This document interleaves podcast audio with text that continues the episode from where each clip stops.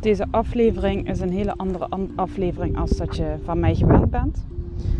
Uh, ik neem hem nu ook buiten op. Gewoon omdat het voel dat dit het moment is om deze podcast op te nemen. Uh, het moment is nu dat ik zelf even een podcast had geluisterd van Anouk Sonnemans. Um, de liefde van moeder en dochter. En dat ik daarna nog een keer, voor de tweede keer, bewust contact ging maken met mijn innerlijk kind. En deze podcast wilde ik eigenlijk al heel lang opnemen. Nadat ik de eerste keer dat contact had gelegd met mijn innerlijk kind en tot inzichten was gekomen. Maar ik stelde deze podcast elke keer uit. En vandaag voelt het als dit moment, terwijl dat het eigenlijk een hele hectische dag is. Um, maar juist nu voelt het goed om deze podcast op te nemen. En uh, dat is ook iets wat ik de laatste tijd meer aan doen ben.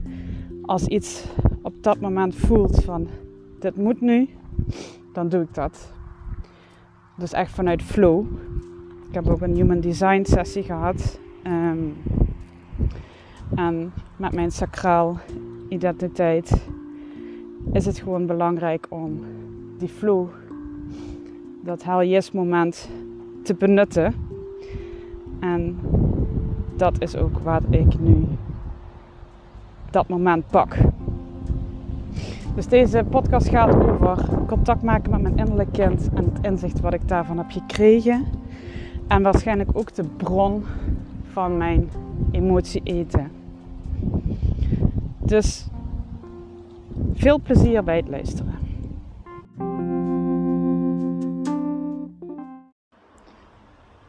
Welkom bij mijn nieuwe aflevering. En deze aflevering is heel anders dan andere afleveringen. Uh, ook buiten opgenomen. Heb ik wel eens eerder gedaan, maar niet zo vaak. En de reden is dat omdat ik gewoon voel dat dit het moment is. Ik had zelf een hele drukke dag vandaag. Of heb een hele drukke dag vandaag. Um, aankomend weekend is de pompoenplukdag, waar ik ook bij ondersteun vanuit bij mijn man, mijn tuinbouwbedrijf. Dus er is nog van alles te doen. Maar daardoor dacht ik, ik ga ook juist nu contact maken met mijn lijf. Uh, omdat ik voel dat ik heel veel in mijn hoofd zit. Ik kreeg ook weer wat last van mijn bekken. En dat bekken dat vertelt me heel vaak wat ik moet doen. Dus dat ik toch met te veel tegelijk bezig ben. En um, vandaar dat ik eerst een stukje ben gaan wandelen met een podcast. Die podcast was van Anouk Sonnemans. Liefde voor moeder en dochter. En uh, daar zaten ook echt wel wat momenten in die me raakten. En met name de momenten dat ik uh, zelf onzeker ben in mijn rol als moeder omdat ik sommige dingen anders wil aanpakken als mijn moeder. Um, maar dan soms ook doorslaan naar de andere kant. En um, dat maakt het soms lastig. En bij mij is dat vooral het, het punt van overbezorgd zijn. Mijn moeder is een heel uh, bezorgde moeder, liefdevolle moeder. Um, maar ze kan ook echt heel erg overbeschermd zijn. Um, waardoor ik soms moeite heb om los te komen van mijn moeder. Maar ook aan de andere kant haar juist wegduw. Omdat ik denk, um, ik moet zelf mijn dingen doen. En ja, dat voelt ook beklemmend. En dat is juist iets wat ik dan bij mijn kinderen niet wil. Dus dat overbeschermde. Dat ze ook gewoon zelf mogen vallen en daarvan mogen leren. Dat is iets wat ik heel erg als moeder heb. Maar van de andere kant uh, heb je natuurlijk ook je gevoel naar jouw kind toe. Um, en wil, wil je natuurlijk niet dat er iets met je kind gebeurt. Dus dat is soms wel eens een tweestrijd. En ik kan ook nog wel eens ja, een beetje um, de moeder zijn van stel je niet aan. En ja, dat ja, dat is dan eigenlijk de, de keerzijde van overbeschermd, naar mijn gevoel. En om daar soms een middenweg in te vinden is, uh, is dat lastig. En tijdens de dansles um, heb ik, ja, dan krijgen we soms wel eens opdrachten. En de opdracht was: maak contact met je innerlijke kind door jouzelf als baby vast te houden. En ik heb dat hele nummer heb ik gehuild. En het raakte me echt. Ik merk dat het me ook nu weer raakt.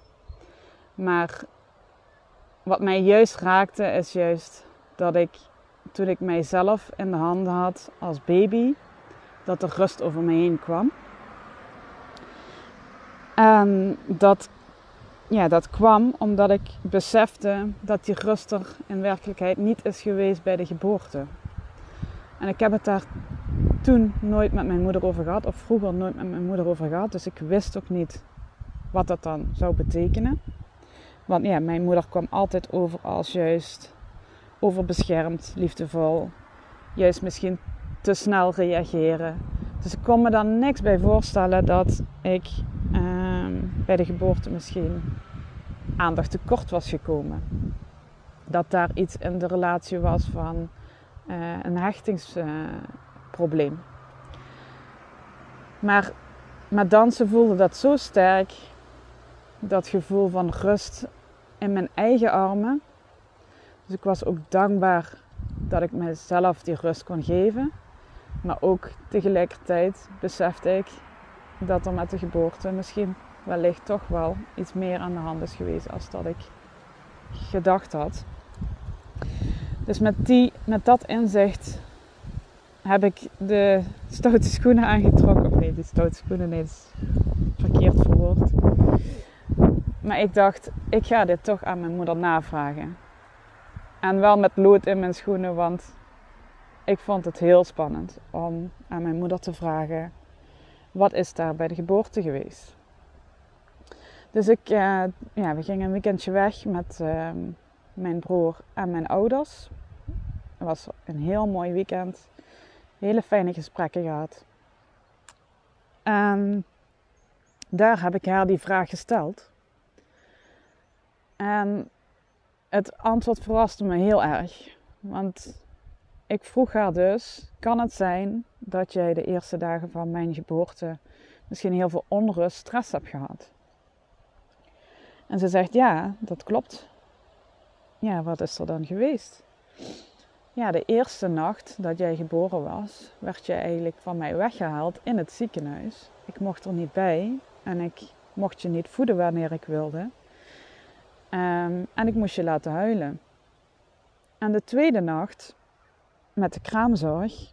Vroeger was het natuurlijk ook weer net anders dan nu. Um, die kraamzorg zei: Laat Maaike maar huilen.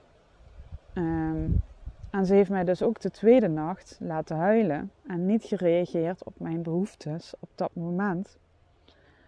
Totdat ze de derde nacht dacht van ja, wacht even, um, dit klopt niet. En uh, haar eigen gevoel ging volgen.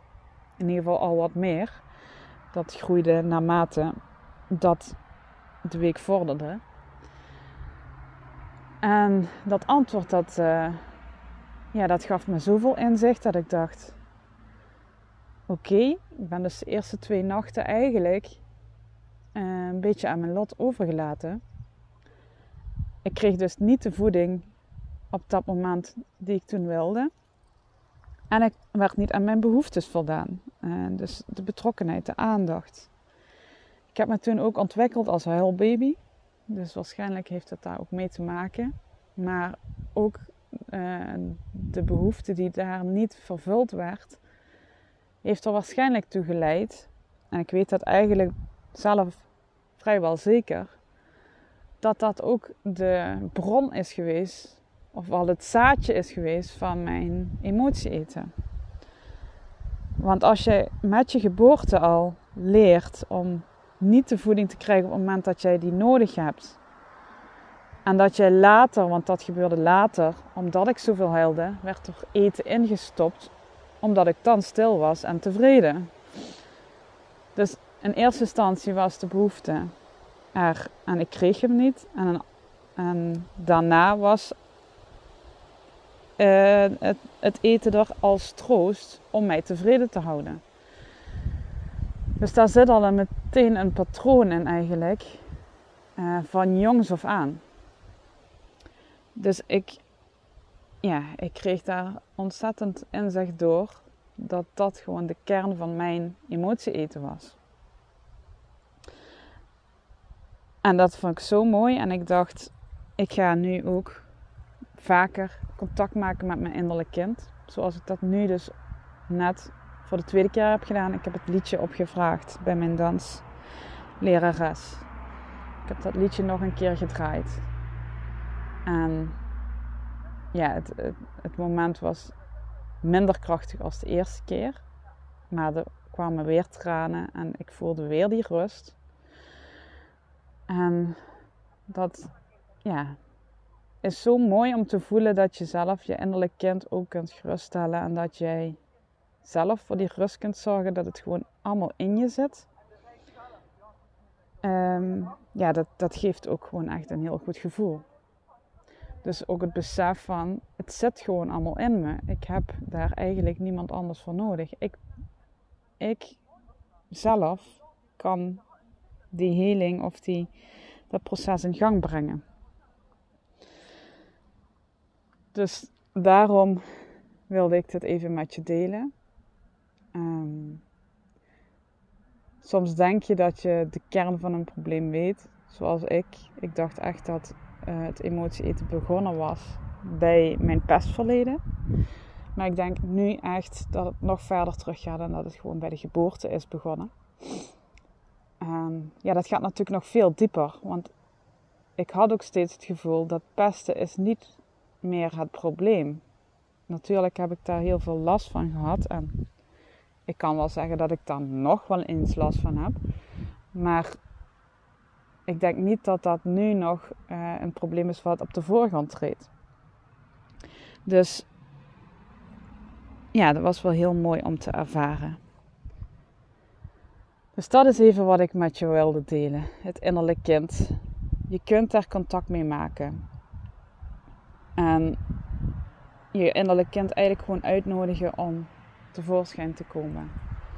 En je kunt jezelf dan gewoon voorstellen als baby of als klein kind. Net wat er naar boven komt. Hè? Het is net. Uh, uh, het hoeft niet.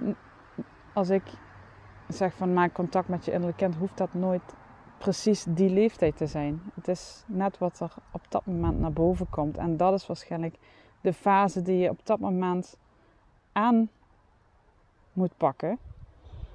Want dat is de fase die aandacht vraagt. Dus dat is eigenlijk wat ik met jou wilde delen. Mocht je hier vragen over hebben, stel ze gerust natuurlijk. info.voedingscoachmaaike.nl En ik ja, zal alle vragen beantwoorden. En als jij zelf een ervaring hebt, ben ik daar natuurlijk ook heel erg benieuwd naar. Want ik vind dat gewoon super mooie verhalen. En ik vind het ook echt wel kwetsbaar en persoonlijk om dit te delen. Want ik weet dat ook wel uh, mensen daar nog niet, niet echt iets mee hebben met een innerlijk kind. Of dat ze dat zweverig vinden. Dus daarom vind ik dat extra spannend. Maar doordat deze ervaring uh, bij mij bracht en dit inzicht, vind ik toch belangrijk om dat wel de wereld in te slingeren. Dus ik hoor graag van jou. En ja, daarmee is ook wel de, het, het belangrijke, de kern van het emotie eten te vinden om het dan ook echt daadwerkelijk te kunnen aanpakken. En dat is wat ik dus bijvoorbeeld doe in mijn coachingen. Tot de volgende aflevering.